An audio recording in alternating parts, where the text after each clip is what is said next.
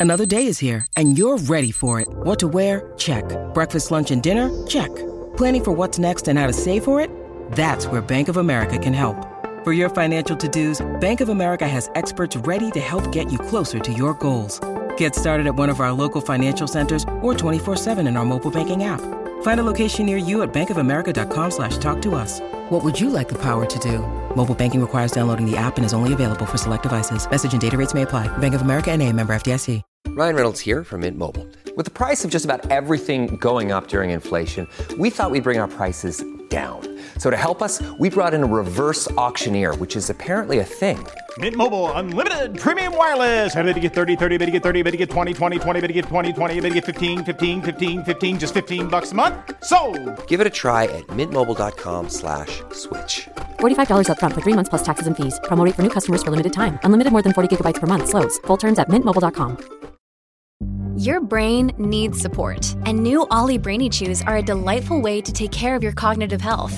Made with scientifically backed ingredients like Thai ginger, L-theanine, and caffeine, Brainy Chews support healthy brain function and help you find your focus, stay chill, or get energized. Be kind to your mind and get these nootropic chews at ollie.com. That's O L L Y.com. These statements have not been evaluated by the Food and Drug Administration. This product is not intended to diagnose, treat, cure, or prevent any disease. Welcome to Peoples and Things, a podcast about human life with technology. I'm your host, Lee Vinsel, an associate professor of science, technology, and society at Virginia Tech. You can reach me with comments and suggestions at leevinsel at gmail.com or on Twitter at STS underscore news. I would love to hear from you.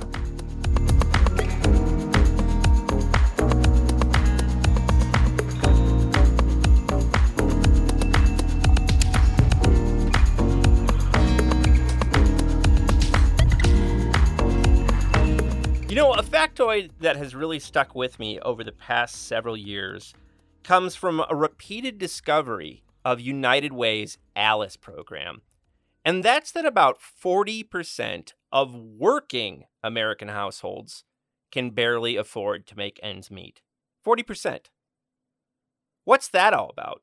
Well, lots of things. But the biggest issue is that there appears to be too few good jobs in our economy. And what's a good job? Well, it's full time. They don't try to cheat you out of benefits by arguing that you're part time. They give you benefits. They pay you enough to make a living. They don't stress you out so bad that you lose your mind. They give you a role that you find fulfilling and even contributes to your growth. You know, stuff like that. The basics. Lots of things have led to the decline of these so called good jobs, which, let's be real, were mostly held by white guys. One of the things that's led to the decline is that more people work in jobs that are temporary or contract based or rooted in soft money or are a part of what we now call the gig economy. And that's the topic of historian Louis Hyman's book, Temp How American Work, American Business, and the American Dream Became Temporary. In this conversation, Lou and I chat about how most mid 20th century secure jobs were possessed by white men, how temporary work began to rise in the post World War II period, and how all of this led to the gig based world we inhabit today. Lou and I also talk about how he has an alternative vision for the way forward around such jobs. We could live in a better future, Lou argues, where we give up on mid 20th century ideas of good jobs and start making temp work survivable by providing adequate support and assistance to citizens. It's a different way of looking at a set of topics about work and law and the life we want to live that are likely to be important issues for some time. I hope you enjoyed this conversation. I had a lot of fun talking to Lou. Get excited.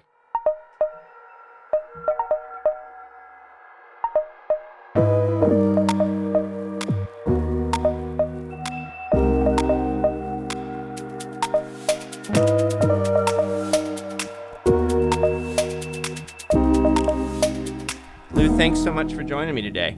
It's a great pleasure to be here, Lee. Thanks so much.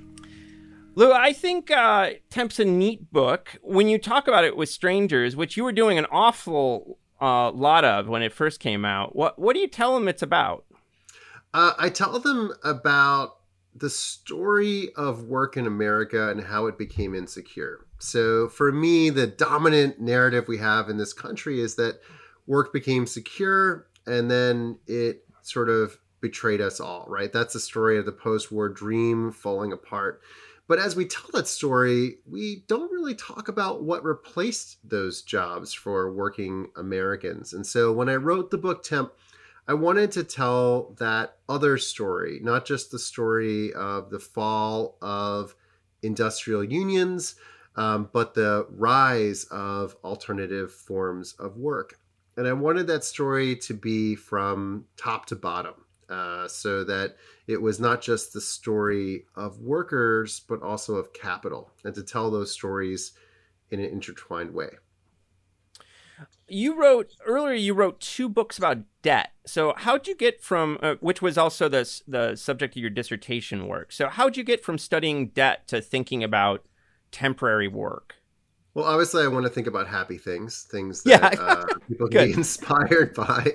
No, I, I, I, I wrote about debt because when I was went to grad school, I wanted to be a labor historian, and I realized though that while there were lots of good histories of of labor, there were very few histories of working people's finances, and hmm. debt is such a crucial part of understanding you know working Americans' life and yeah. middle class people's lives and rich people's uh, yeah. lives. That that I wanted to understand that. So how did debt go from the margins of society to the center? Right. So in the 19th century, uh, you don't hear about the Vanderbilts and Carnegies making their fortunes on small loans to working people. No, they just had those people ground to dust in right. their minds.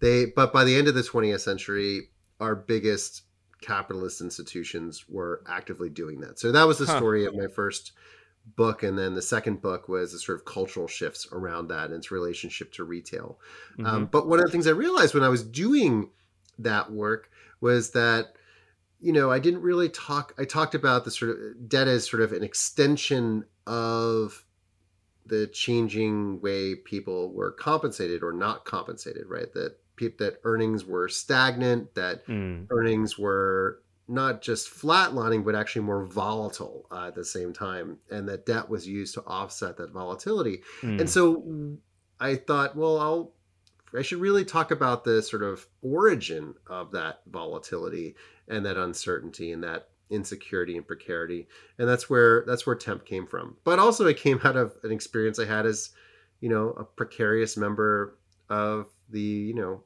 academic workforce that hmm. I couldn't get a job after grad school, so I went to go work as a consultant. That's right. I always forget this. I mean, not not for long. Even if I just think about you, it comes back up. What what you do as a consultant? Well, I, I, you know, after grad school, I couldn't get an academic job because I, you know, I'm a historian, and that's right. a terrible, terrible decision, right? Yeah. Uh, except for the part where it's the best thing ever if you do get a job. It's a wonderful way to spend one's time. But um, so I had to, I had to pay my college debt, my student debt, and I needed a job, and so you know, I applied for a job as a management consultant, and that's actually one of the origin points of this book that. Um, I showed up to work on the very first day and I sat down in my fancy suit in a fancy corporate high rise overlooking a beautiful river. And I realized that I actually had a very similar job to my very first job when I was 15, hmm. my first official job, not just cutting grass, but um, working as a temp in Baltimore huh. in the 90s back at AccuStaff when uh, being able to type was actually still a skill. And yeah. that was my very first job, and I did database entry and huh. I realized I so I started thinking about the correspondences between my work as a consultant and as a temp. That's cool, man. You earlier you said you you thought of yourself as a labor historian uh, when you first went to grad school, or you wanted to be one. Now you've you've very much come to focus on labor and work. I mean, you you you're in a you run a center for workplace studies. So is that still part of your identity? Is that is that how you think of yourself? I think of myself as a labor historian, um, but you know, and I think it's hard to do to study workers without studying businesses at the same time yeah. right if you want to understand although of course many people do and it results in what always seemed to me is a very disjointed kind of historiography that if yep. you read the history of us steel written by a labor historian of the 70s and read the history of us steel written by a business historian it's like they're two different planets totally. Uh, um, and so one of the things I tried to do is bring together my interests in the history of business, my interest in the history of labor. Um, but of course, the history of of work is more general than the history of labor in terms of labor unions and such. So yeah.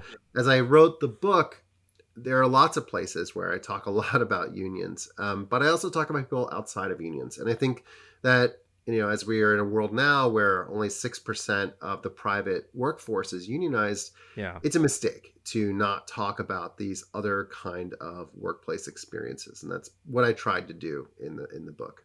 Yeah, that makes a lot of sense to me. Um, one thing I really like about Temp is how you show that although many people have a kind of nostalgia for what they think of as like the traditional stable job of the mid 20th century, that this was, you know, those jobs were largely only available to, well, white dudes, basically. So, you know, like what is employment for realities for women and minorities and other folks who didn't fit that description in the mid 20th century? What did that look like? Yeah, and I'm certainly not the first person to yeah. observe this, um, but it's also something that you really can't say enough. I mean, there's such a gap between what people casually think about the world and what we know as historians that um, if there's anything I talk a lot about with other historians is like how we need to just write about things we know. Yeah, that, totally. That, and tell those stories again and again. Um, so yeah, so we we come out of the New Deal. It's brought us a world where there's just so much more job security for office workers and factory workers um, who are white men. And so we kind of, in this all our nostalgia for this post-war job, we often want to ignore that reality that those promises were made to white men and more or less the women who love them. So mm. for white women who had access to that kind of security, but only on the condition that they were married. Um, and of course, African Americans and migrants of different kinds were all left out of that. And so what we did in the post war mm. was draw a big line between people who deserve security and those who didn't. And so, a big part of the arc of the book is the story of how our contemporary uh, insecurity is rooted in drawing this line in the post-war. So, mm-hmm.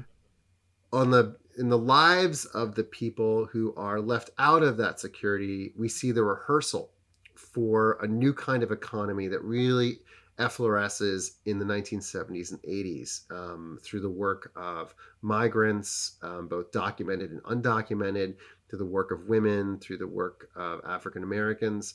And, and so that's part of the story of the book about how it's not just a question of uh, that security being promised to a few people, but also who's left out of it. Yeah. And in the end, of course, that the fact that people are left out eventually comes to get even those white men.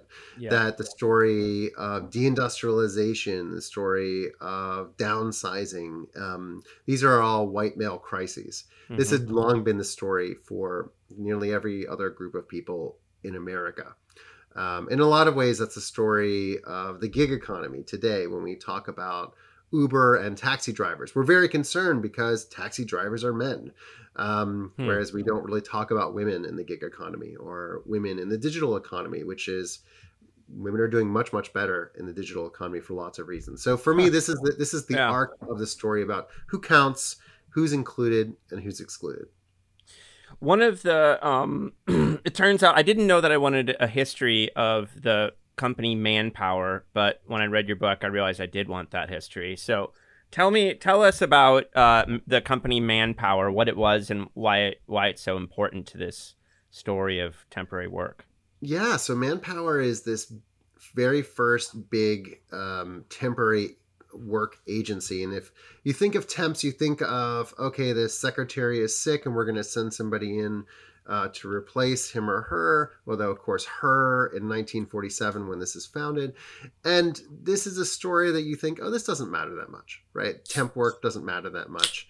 And if you look at certain ways of accounting for the number of people in this economy, it's not that large. Mm. But if you actually look at the number of people who flow through that work in a year, it's the lar- some of the largest employers in America. Hmm. Um, and it be, how does that how does this occur? Why is it ignored? And what kinds of work are people doing? And so in the book, what I do is I look at how this fulfilled the promise of post-war security to those secretaries at first. That somebody gets sick and you need them replaced, and they can have a sick day and not just get fired yeah. and replaced, right? Um, but I also explore the limits of it. So, why does the founder, Elmer Winter, begin to offer temporary work as a solution to large corporations? So, you know, we all have things that are due at the end of the month, like billing or yeah. invoices or whatever. And there's other kinds of things that are due um, in different kinds of cycles. And so, when Elmer Winter said to corporations, was let us do that weird stuff. Not yeah. just think of us as emergency replacements, but people who can handle volatile work demands. Mm-hmm. And, you know, some companies did this. And then he said, well, what if we just did all the work that people didn't want to do right. in your company and just fire everybody that you don't want, you know? at the lower rungs and let us replace it. And what was surprising to me as I was doing this research, Lee, was just how much of a brick wall he faced.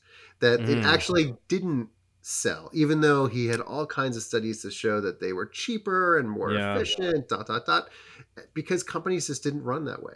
And this is something you get a lot in history, I think. The yeah. fallacy of reason um, encounters this idea that if something is backed up by data, then yeah, or, or it makes sense that it's going to happen. That's not how things work in the real world. In the real yeah. world, people do what already works with the experience they have. Just like recently with COVID. You know, three years ago, if I told you that everyone was going remote, you'd be like, no, they're not. Yeah. And if I told you like you could actually run lots of corporate jobs remotely, they'd be like, no, you can't. But now we all have this experience and nothing's yeah. going to be the same. So this is sort of the story of data processing in the 1960s, which is the first big uh, project that temps do that replace huge swaths of an office workforce. Hmm. And in the aftermath, companies, particularly after a big crisis in 1969 that forces them to reimagine what the corporation is, they say, well, what does it mean to have a, a worker outside the firm? You know, maybe yeah. we do it, and like, what's the right ratio? And so, all this sort of nibbling in towards um, that core secure workforce begins in that moment, and companies begin to say, wow, if we just hire all these workers, we can fire all these temps, no problem. It won't make headlines and it yeah. will protect our real workers. And again, this question of who's real and counts and who's not. So it's it's really that that's the story of manpower. And it's also the story of, of Kelly Girls, now known as Kelly Services, and the story of lots of other mm-hmm. kinds of temporary firms.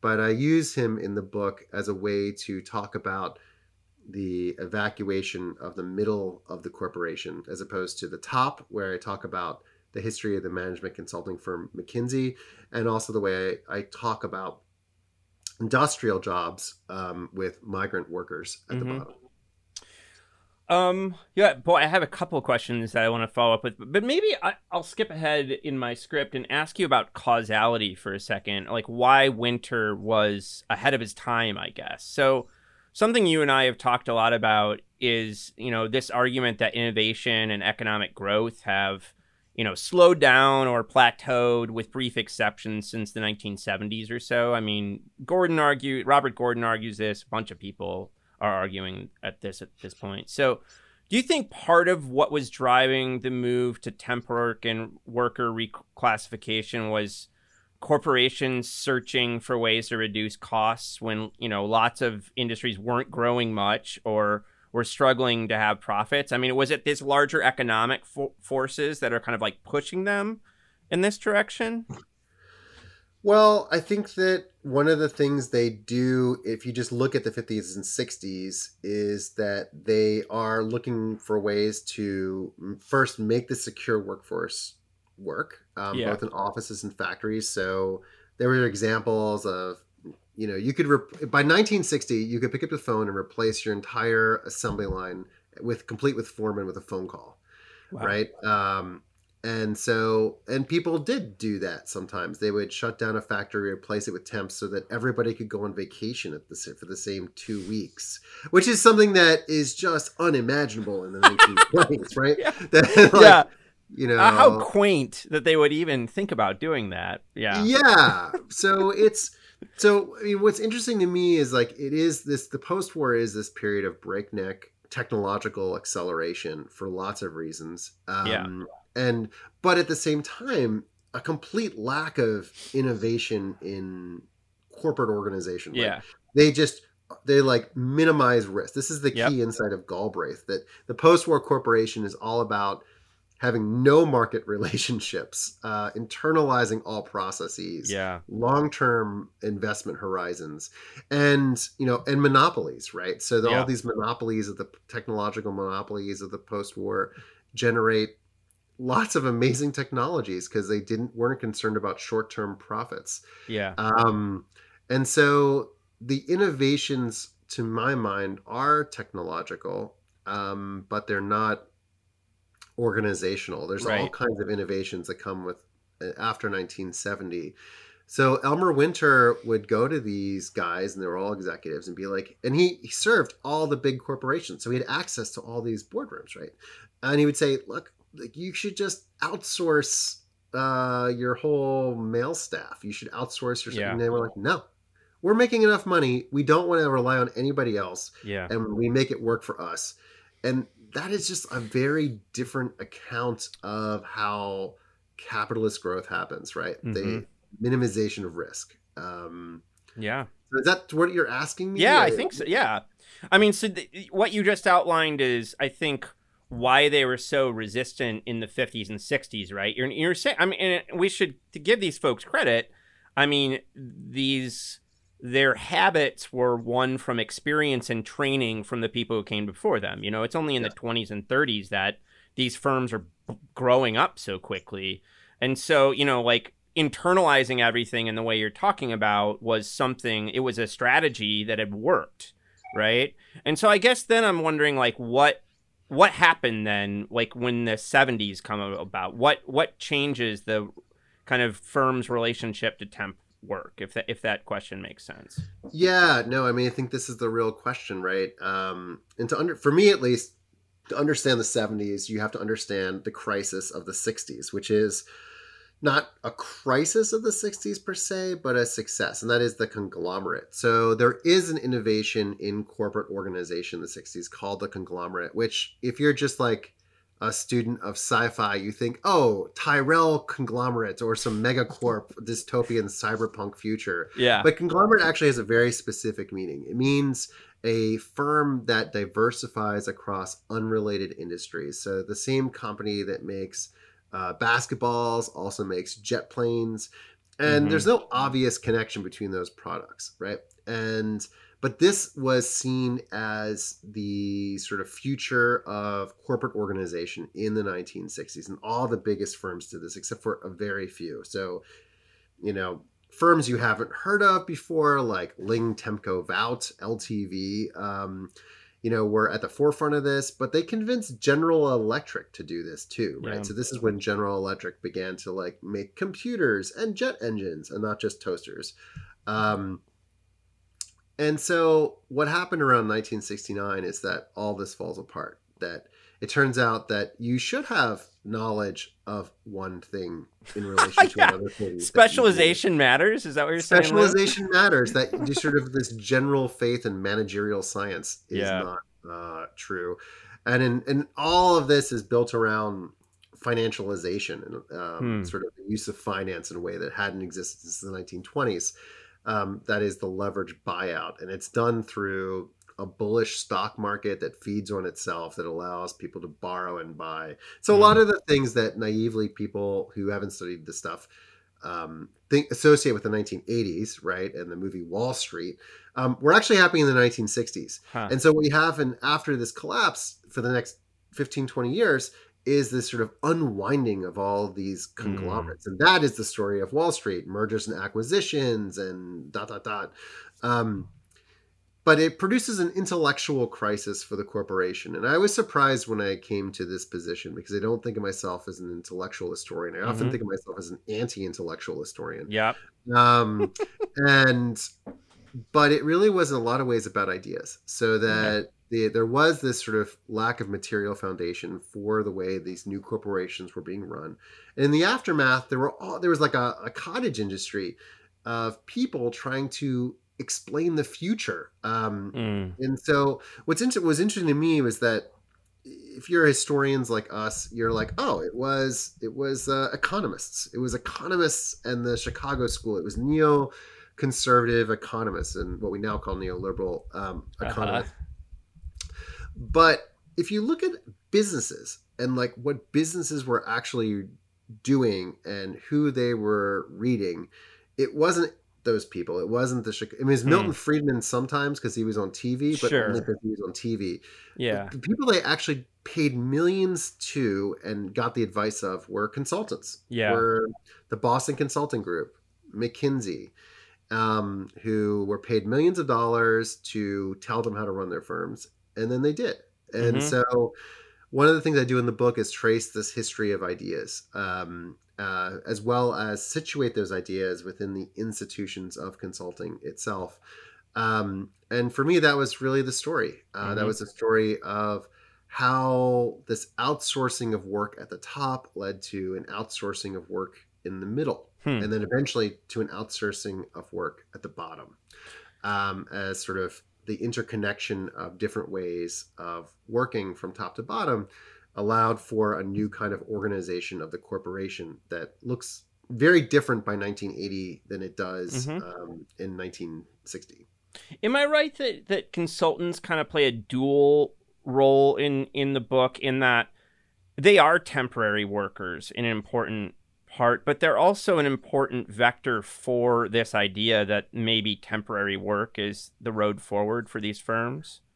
That's the argument that I make that um, if you pay someone a million dollars to tell you what to do, you probably listen to them. Yeah.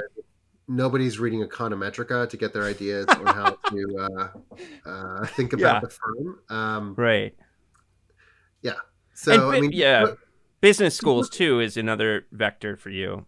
Yeah. Yeah, business schools, um, and you do see the proliferation of finance at business schools during Yeah. this moment, um, which historically had been very mm, sidelined at business Huh. schools. It was seen as like a Jewish pursuit, and you have all these, uh, you know, men who want white men who want to go into um, manufacturing, and so there's a real turn in this moment. Huh. Um, there's an interesting story uh, in the book Capital Rules, which is kind of uh, old at this point, about sort of the near collapse of Standard and Poor's in the 60s because there was just nothing going on in certain ways. Hmm. Anyway, let's put that to the side. What, um, but yeah, I think that management consultants are an important vector, um, and technology consultants, uh, which also Yeah. I write a lot about in the book, which no one has ever asked me about in any interview, but I think it's like the one of the messaging parts of the book. I I Um, think it's interesting because I'm interested in those people. But why don't you tell us what technology consultants are? Yeah, let's we can go back to it in a second. But yeah, so the Yeah. story of like these these management consultants is really spreading these ideas around, um, Yeah. both as paid consultants and also just writing journals like McKinsey Quarterly Mm-hmm. um, and writing books. Um, and so on the one hand, you have these consultants, and then you also have these this new generation of business gurus um, who become very popular, um, who like Toffler and, and, and Future Shock sort of explain the future. And in a lot of ways are quite right. Um, and it's not clear, are they right because we made that world happen Yeah. or are they right because that was the course it was going? Um, the tech consultants are interesting because they emerge out of accountants Huh.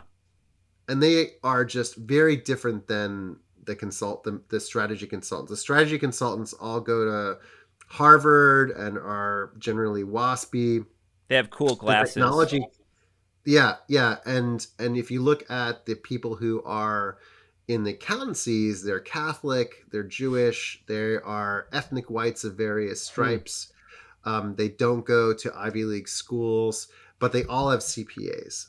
Um, and so, what you, the story you have in the in the book is the story of why is there so much public accounting going on, and it's because of the SEC, but it's also the complication of the new multi-divisional corporation. You mentioned earlier that this new kind of bureaucratic corporation didn't exist. It didn't exist before yeah. the 1920s. There were a few examples here and there, but it wasn't right. the sort of main way things worked. And it's hard, right? Uh, as yep. you know, corporations are complicated. So mm. this this army of accountants emerges um, with these very specialized skills. And as they're looking at books of these firms, they say, "Hey, you can save money doing this." Yeah. you can save money doing that. We know your business. Here's how to save money. And so is born um, uh, advisory services hmm. in accounting. And then they they say, hey, you can save money by buying this computer. It's yeah. 1965. Buy a computer. Buy this system, uh, System 360, and install it. Um, hmm. And thus, technology consulting is born, and it comes out of accounting. Um, and so there's this back and forth over the next 30 years between who is the real part of Arthur Andersen. Is it the tax audit people? Is it mm. the consulting people? Is it the tech consulting people? Yeah. And in the book, I trace that story because it's also the story of how corporations begin to rethink their relationship with technology and um, with workers as well. Yeah. Um, and to think about the rise of these people who are deciding on telling corporations how to run their affairs. Mm-hmm. And so, I mean, part of what we're talking about now is that in the 80s and onwards, we do have a lot of organizational innovation that we have like changing structures, right? Um, one of the things that you know gets a lot of attention around Uber and Lyft and these companies we'll talk more about a bit about later is that workers become classified as um, you know, contractors or, or things like this, right? I mean, that's an important part of this kind of temporary work shift. So, what you know, that in itself is a kind of organizational innovation. How did they figure out how to do that, and you know, what did it take to make that happen? Yeah, this real question of misclassification, right? Um, right. And the only reason it matters is because since the 1930s, we've developed this corpus of labor laws and employment laws that give uh, formal employees all kinds of protections um, and rights in the workplace mm-hmm. and uh, benefits, you know, like workers' comp.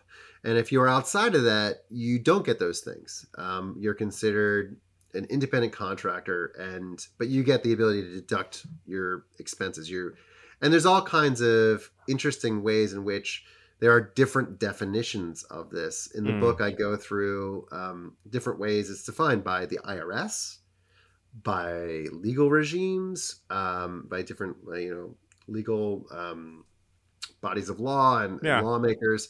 And it's interesting that they're not always exactly the same. Mm-hmm. Um, and and what's at stake? And what's at stake is those things, benefits. Um, but fundamentally, I think it's about a lot of the same issues that are uh, Elmer Winter talked about, which is power and control, yeah. to telling somebody what to do and when to do it. And this is one of the things that differentiates a contractor from a worker. It's like, do you control your own time? Do you control mm. Your own tools? Do you do your work process in the huh. way you think is best? And so it's this kind of definition is meant for a carpenter who comes to your house and fixes your house and like you're like hey build me a porch and he has his own tools and yeah he knows how to build his own porch and dot dot dot it's not clear what that means when you're talking about somebody who writes a manual, a technical manual at Microsoft mm-hmm. and sits in the same desk for three years, five years, seven years, and mates and sitting right next to somebody who's a Microsoft employee. Mm-hmm. So I think one of the one of the things that's interesting is a series of cases called the Microsoft cases, where Microsoft um, is sued by workers there in the 80s and 90s um, for being not they were claiming we're employees we're not contractors yeah. um, and eventually microsoft loses hmm. um, but it's i forget the exact number if you have the book near you you can look it up but it's like 0.4% or something of their annual yeah profit revenue, right? It's like some in con they spend more on like you know party dip, uh, yeah, than they do on this, and so it's kind of just like the cost of doing business. Yeah. Um, and I think for me that was really telling that that like you can the laws are there, Mhm. people can use them, and it has absolutely no effect on the way people are actually working. yeah And this is for me the story of the 80s and 90s that there is the story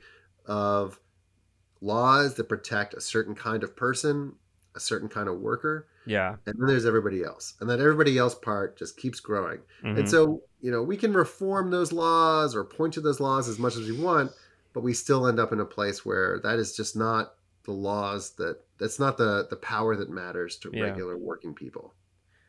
and so microsoft loses but you know uh how do companies succeed because you know apple and definitely apple i've heard from friends who work there is full of temps you know and most of these big companies are so what changes that allows these companies to to kind of keep going down the microsoft road even though microsoft loses in quotation marks Yeah, Microsoft loses. It's not just Microsoft; it's Apple. Even in the '80s and '90s, it's Apple. Mhm. It's Hewlett Packard. I do.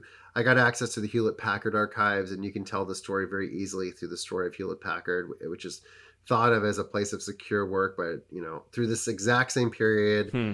They're importing the same kind of uh, mistranslated Japanese ideas of efficiency Yes. through McKinsey. Uh, you know, like they're reading, they're they're thinking about sort of racist ideas of Oriental mystique and this question of Japan Oh, yeah. um, and reorganizing. Um, basically, they they learn what is a trigger for the IRS or Uh-huh. for courts, and they enforce it. So they make sure that if you are doing this kind of work, you don't go to the Christmas party. Right. You don't go to the softball team. You wear a different color badge. You um Mhm. so all these sort of ancillary things of the workforce, the connections with your fellow uh, employee, that the Right. occasional beer, none of this is available, and they're very particular about it. Yep. Um, but yet they still try to make sure that this kind of work exists because it's cheaper. They have more flexibility. Um, they have more power.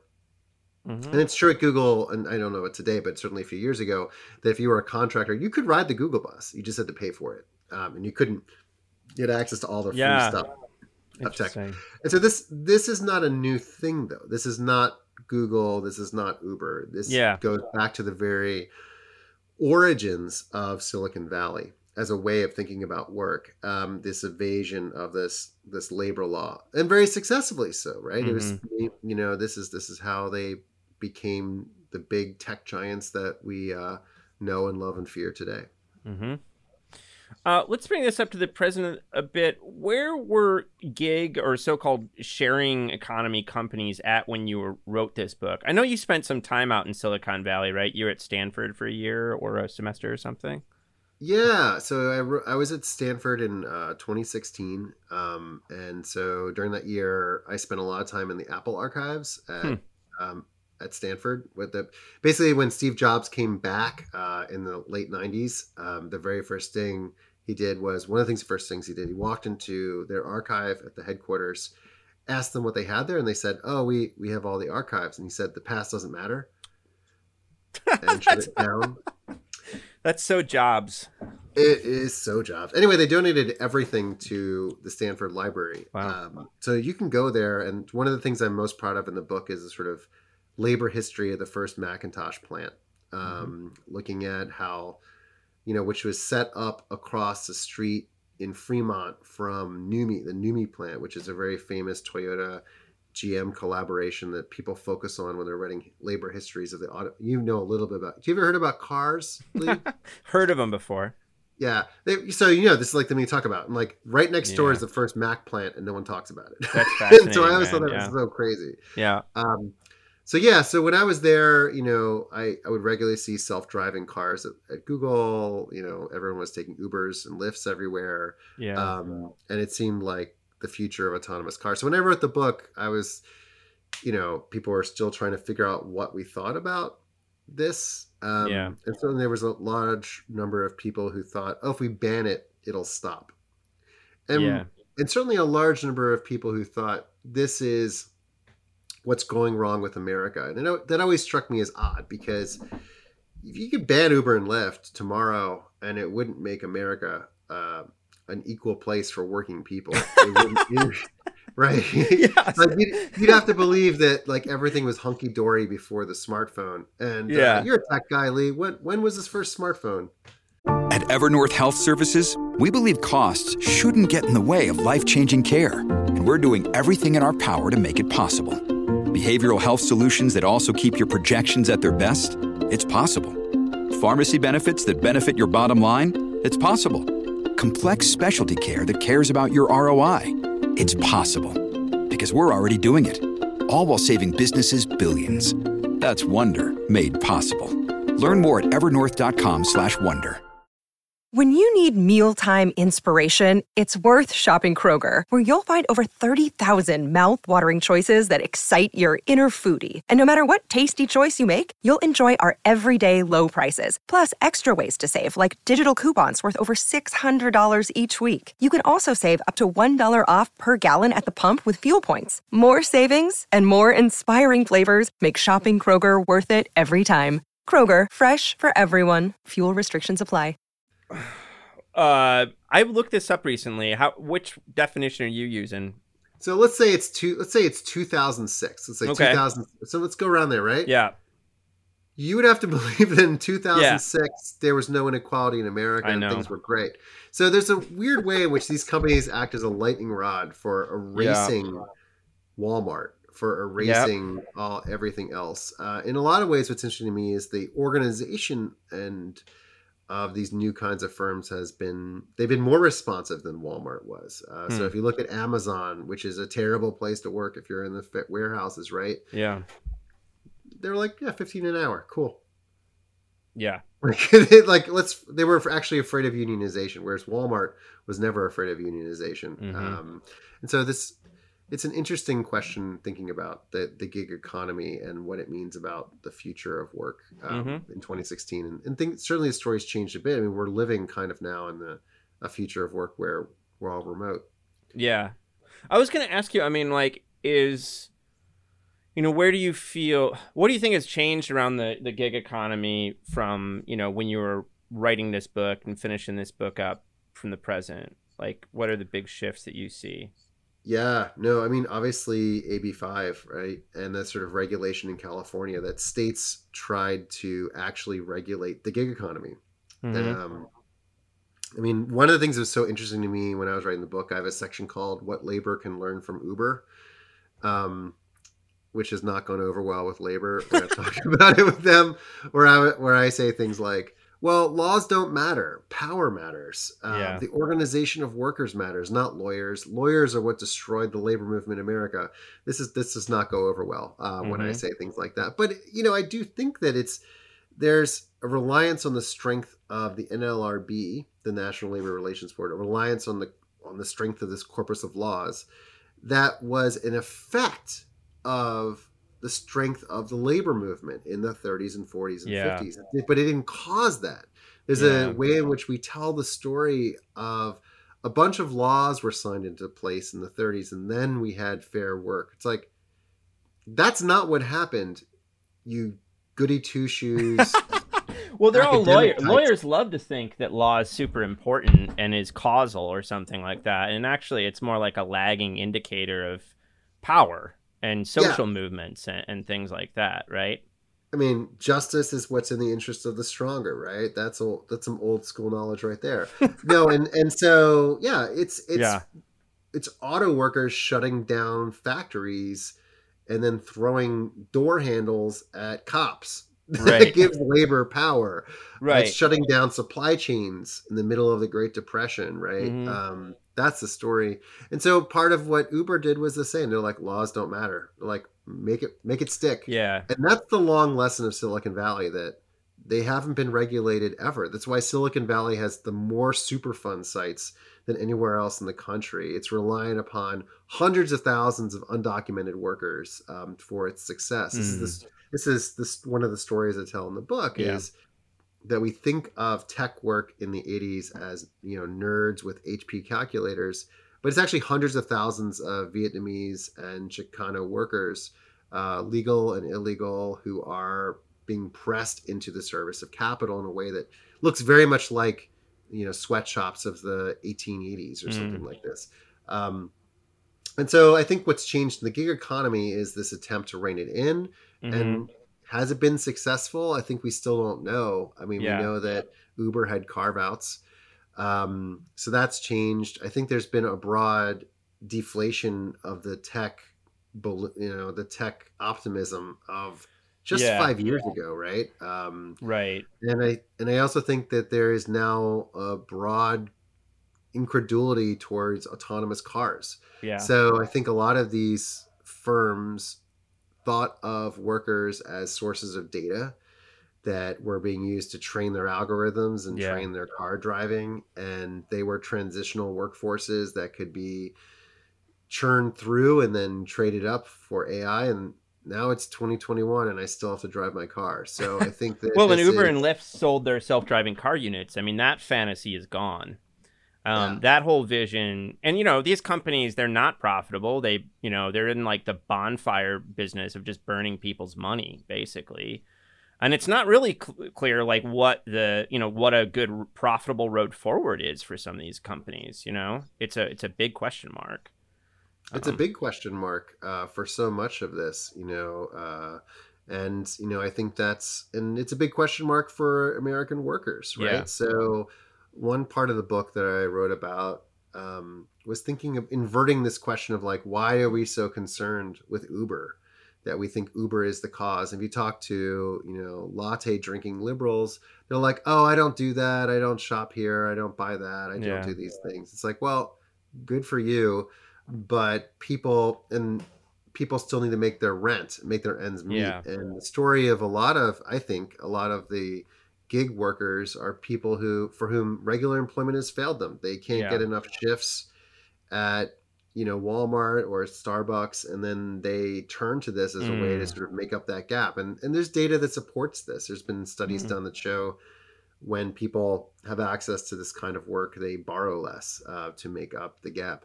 Huh. And so I think that's yeah. the story we need to think about when you think about like well why has empl- regular employment failed people before we say go back to those jobs that right.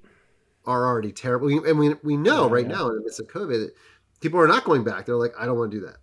That, that is right. not a long-term yeah there's a, I, i've been finding this over and over as i kind of look at waves of technology hype from the last 30 to 40 years is there's always you know other people have written about this. We always talk about amy sue bix and her great book on you know technolo- the history so of technological good. unemployment.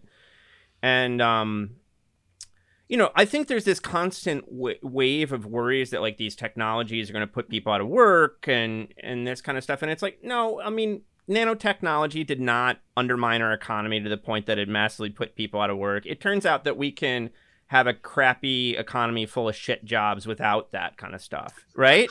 Yeah yeah um, I want to talk to you a bit more about kind of um, the way some folks think about this and the way, you know, kind of hopeful visions you have for the future in a second. But I wanted to talk to you uh, first to, about the study I, you did in Seattle, if I'm right. And like you looked at Uber data and, you know, what you found in, in that work that you did. Yeah, it was kind of like a a turn for me um, in a lot of ways. Um, I have an undergrad degree in math as well, and uh, I did econometric stuff in my dissertation, so I'm huh. comfortable with numbers. Um, but uh, yeah, there's a whole chapter that's all like data in my yeah. uh, in, in, in, my first book. But um, but it just seemed important, and, and the the folks at Uber and, and Lyft approached uh, me and a group of people at Cornell to do have access to their administrative data for their time data, their earnings data. And so we put together a study and you know there's problems there's with it because we did it in the middle of COVID and lots of us had small children.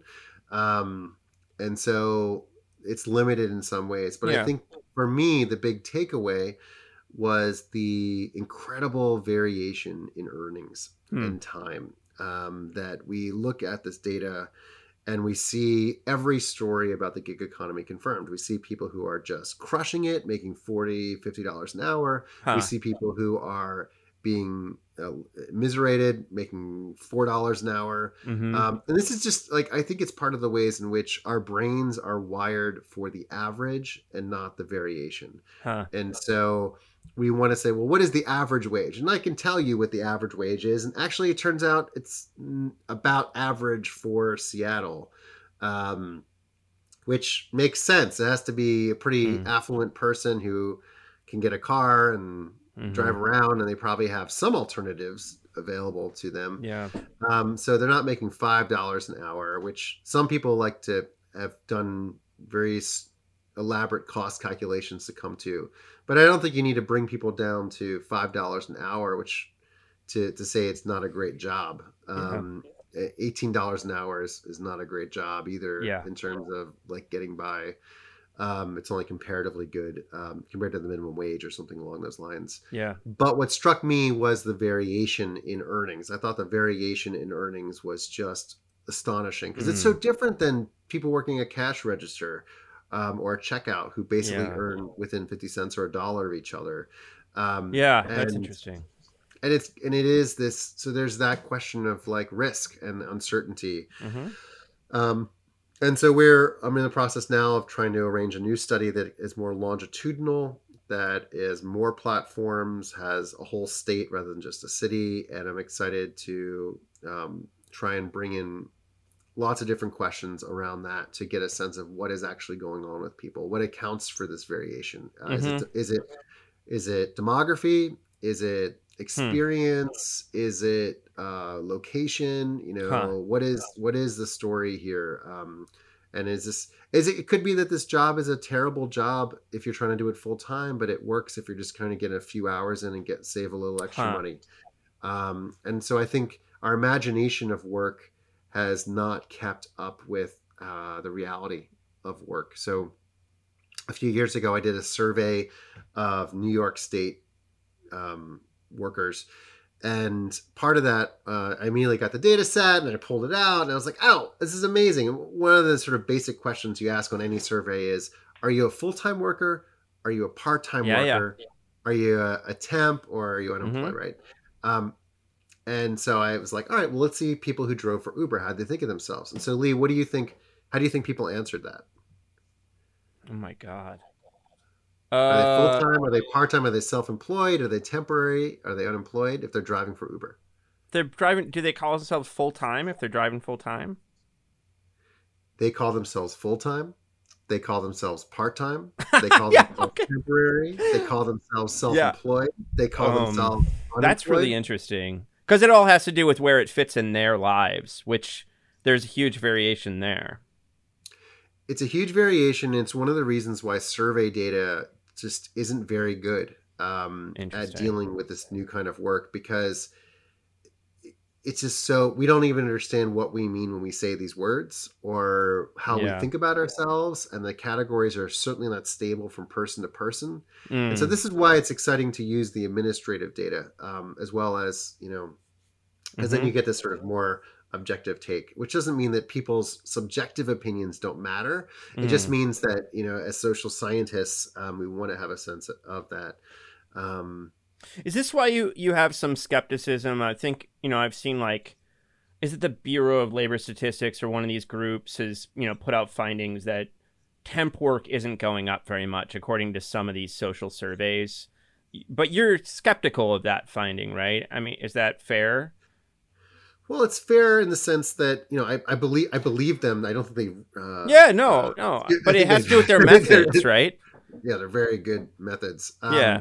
um but i think it's just one of the things where it's like well why are you interested in their not interested in their supplementary work why Yeah. are you not Okay. interested in things you do just a little bit at a time and you see this a lot in people when you talk to people who want to regulate or active worker activists they are very concerned about full-time workers Yep, um, as if people do this for fun side funsies. money, like pin money or something. This is how you Yeah, talk yeah. about temp workers in the 50s. They're like, oh, women are doing this so they can get a new color TV. It's like, no, that's actually not the case even in the 1950s. They Yeah. or luxury first. Like, no, they they want to pay their rent and their mortgage and their husband is on strike. Right. Uh, um, so this is, you know, I think one of the things we're no, I think is happening is that there are now a portfolio of different kinds of jobs the way we think about a portfolio of assets if we're you know um, yep a marginalist economist this is uh, how people think about it so i think how do we combine and, and you know for me this is this is one of the opportunities that could have a technical fix like do i have an ai negotiating across multiple apis to find the best job for me in the next hour um, mm.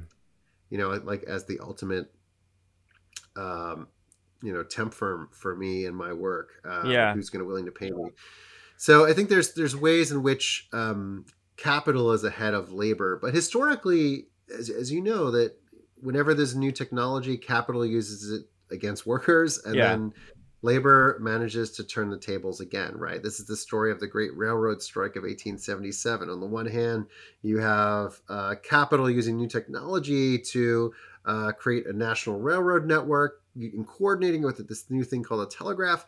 But then workers are like then coordinate themselves with the telegraph and then cut the lines. Um, so it's possible Yeah. to think about counter technologies that are emergent out of this as well. And this is one of the things if i'm hopeful is thinking through what that means. So, I mean, that's where I wanted to go next, actually, is I think part of the criticism I hear you make in the book and in the, the New York Times op ed that was related to the book, and, you know, I've heard you make other places too, is that so many other people who are concerned about the gig economy world and Uber and Grubhub and all these things are very intellectually fixated on this old mid 20th century vision of full-time employment okay?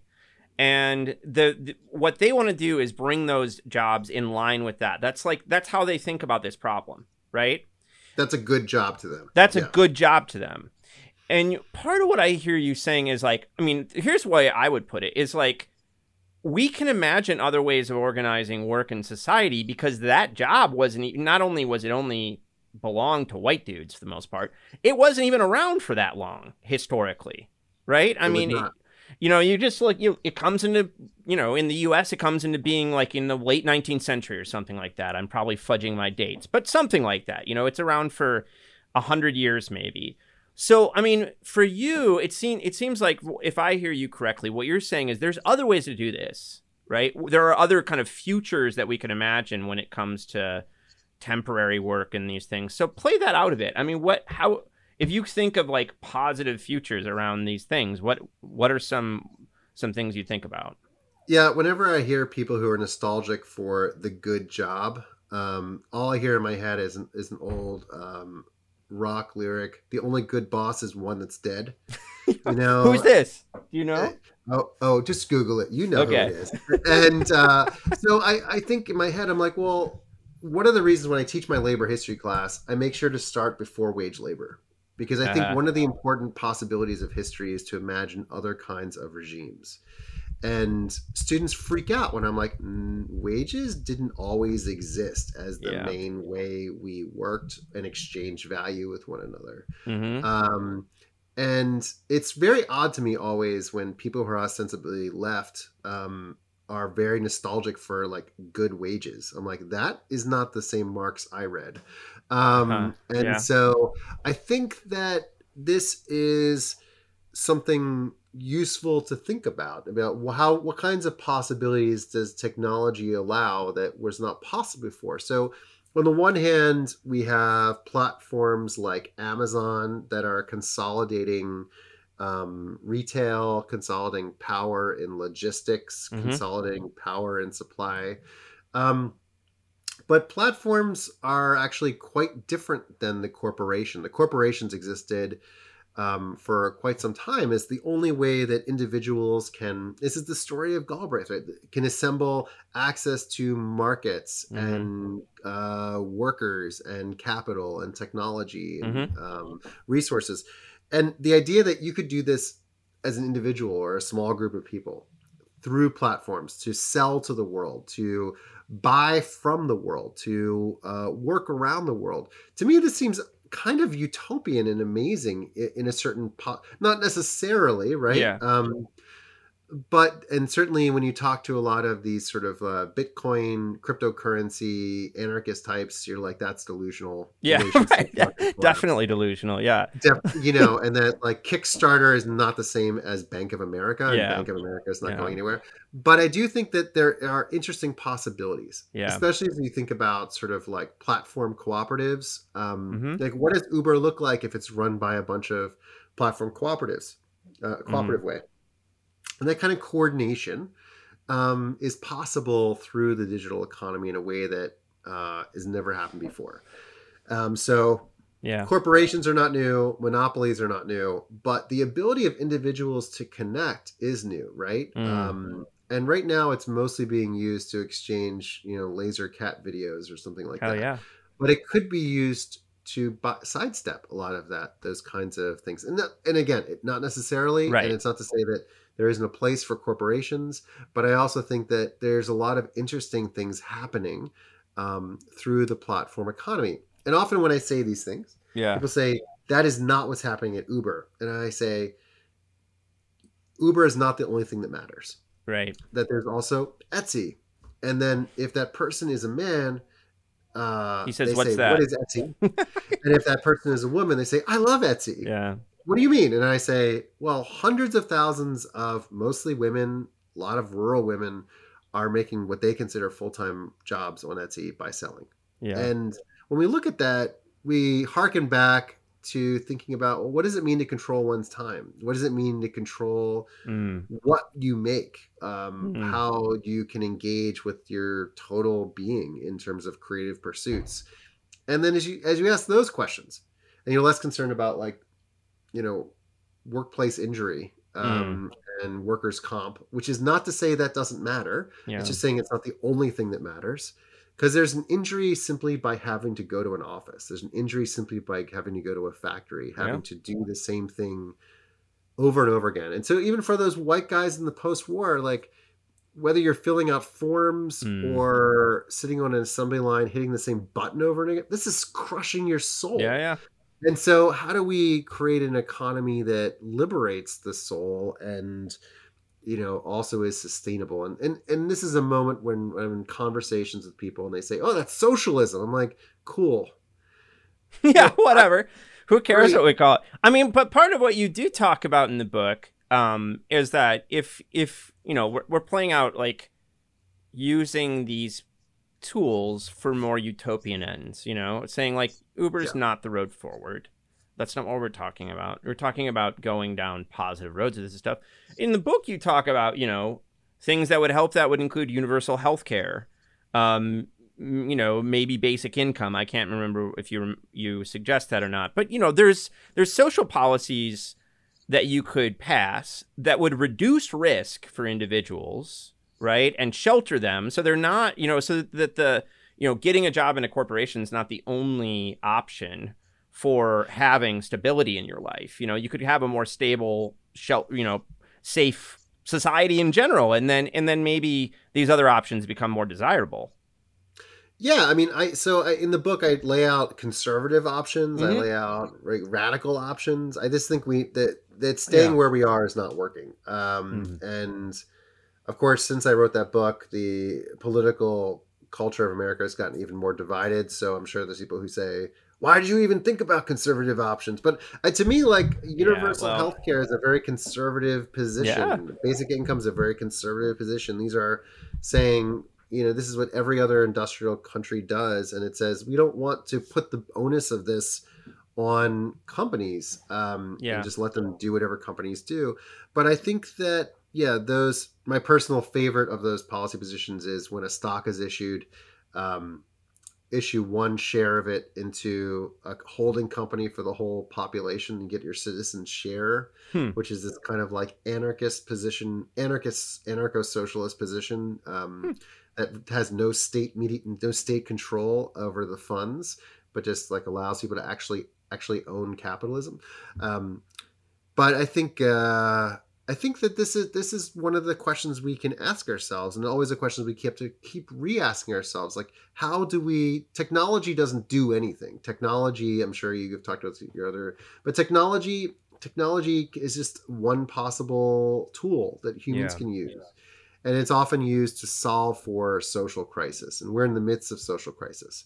Um, and so if it's not algorithms and, and AI Mm. and Uber doing this to us, it's the fact that we've created a society where the majority of the population does not count. Yeah. Um, and that some people are taking advantage of that. And that's when we let them do it and we encourage them to do so. And so that's, for me, that is the real uh, crisis. Yeah. Um, also, part of that story is, is is uncertainty, what you were talking about, right? Yeah. And so we talk a lot about income inequality. And I think everyone and Mm. their brother since Occupy now knows about income inequality, but that was not the case before two, you know, two- Mm. 2010. I'm happy to talk about that. But we don't talk enough about income volatility. And Mhm. it's something that people in the top 20% who get salaries, who get Yeah. steady paychecks, don't understand about the rest of the country. That Yeah. um, there was a study done that showed for the median household, like the dead center average household, um, about a little over half of them had month to month fluctuations in their income of 30%. Jesus. And just try to imagine saving on that or, or where, Yeah. even deciding where to live, right? So do you do you live at the place you are at the peak of that, in the middle, the bottom? Do you know exactly where that is? Yeah. and that kind of volatility just is exhausting right Totally. trying to plan for that Yeah. um, and it's the kind of thing that that this kind of on-demand work offsets. But it doesn't mean that this is the only way to do that right? There's Mhm. other kinds of technical solutions low cost loan systems auto savings programs there's all kinds of things that people can do. And so if on some sense if inequality is a political problem volatility is a technical problem. Um, and in a lot of ways we should solve that before we try to tackle inequality i think uh, Hmm. because it's less contentious and it affects more people um, and is actually what makes people crazy if am i going to have enough money this month to buy my groceries is Yeah. something that hits people even if they're not poor if they're Yeah. in the midst of volatility That's interesting. I'll have to think more about that. I mean, I certainly believe that uncertainty is and the stress of these this kind of volatility is just awful for people in general. Hey, before I before I let you go, I wanna um I I thought you did this neat project on the history of e-commerce. Um, and I, I just want you to kind of just say a couple words. I think the the primary output of it was a podcast. Is that right? Yeah, although we're, we're going to probably do a book in the next year or Oh, so. okay. Um, yeah, on the history of e-commerce. Yeah, I was sort of like trying to think about what does e-commerce look like if you decenter Amazon Yeah. and founders. Although we talked to a lot of founders and people like that, but I'm I'm very excited about it. It's a largely the story that we're working on it, the story of, of logistics and technology, Yep. and thinking about thinking about why it really got born in the 90s Hmm. um, in the midst of a post Cold War moment. Hmm. And you think about, and technology is a big part of the story, Yeah. but the technology is important because of the political context. That, Hmm. just for instance, think about encryption. So encryption is legalized because there's no more communism, uh, and it's legalized in the early '90s, right? And this is how Clinton can get this through, right? So the, the Clinton was very friendly to Silicon Valley Yeah. and the sort of origin of the New Democrats, right? Um, so I think we're going to tell a lot of that story, and maybe your listeners will be interested. The story of like Apa- the Apache Foundation, but also the story of you know Main Street America and retail, and sort of tell try to tell those stories together um, as a way to shed some light on the rise of a logistics based capitalism. Cool, man. I love that. I, I talk to my students about logistics um, all the time because I think that, uh, and, you know, a lot of technologies, especially productivity enhancing technologies, haven't changed that much since the 70s. But I think logistics and entertainment, you know, like Netflix and crap like that, are the two, two the two big exceptions to that. And logistics clearly just has such a huge um, role in how we consume today. You know, it's just, yeah. I think in a lot of ways, when I teach my classes, I talk about the night. I don't use the term neoliberalism. Mm. I talk about finance and logistics, the moving of money and the moving of things. Nice. And that's the story after 1970, that we know how to make stuff. And this is also the story of Marx, right? You know, when we think about production and distribution um, Yeah. and the squeezing out of profit in the supply chain. This is this is the the on uh, the advancement of capitalism. So, you know, I, I'm glad you do that. I think it's an important story, and it's certainly been decentered in importance. Um, as we think about retail and logistics as part and parcel of the same thing, right? Yeah. Lou, thanks so much for coming on and talking to me today, bud. It's been a lot of fun. A real pleasure, Lee. Thank you, and uh, thanks for having me on.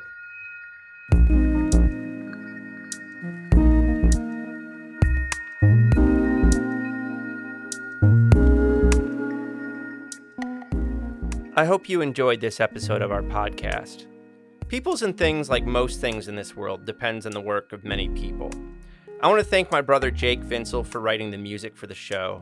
I want to thank my buddy Juliana Castro for designing the logos for the podcast. You can check out her work at julianacastro.co. Peoples and Things is a production of Virginia Tech Publishing and the University Libraries at Virginia Tech. Production activities are supported by the Athenaeum, a space in the library that acts as a hub for digital humanities teaching, learning, and creation. Joe Ford is the Athenaeum coordinator and digital humanities specialist at VT Libraries, and he serves as producer and sound engineer for the podcast. For information about other podcasts from Virginia Tech Publishing, visit publishing.vt.edu. I also want to thank you for listening. Thanks.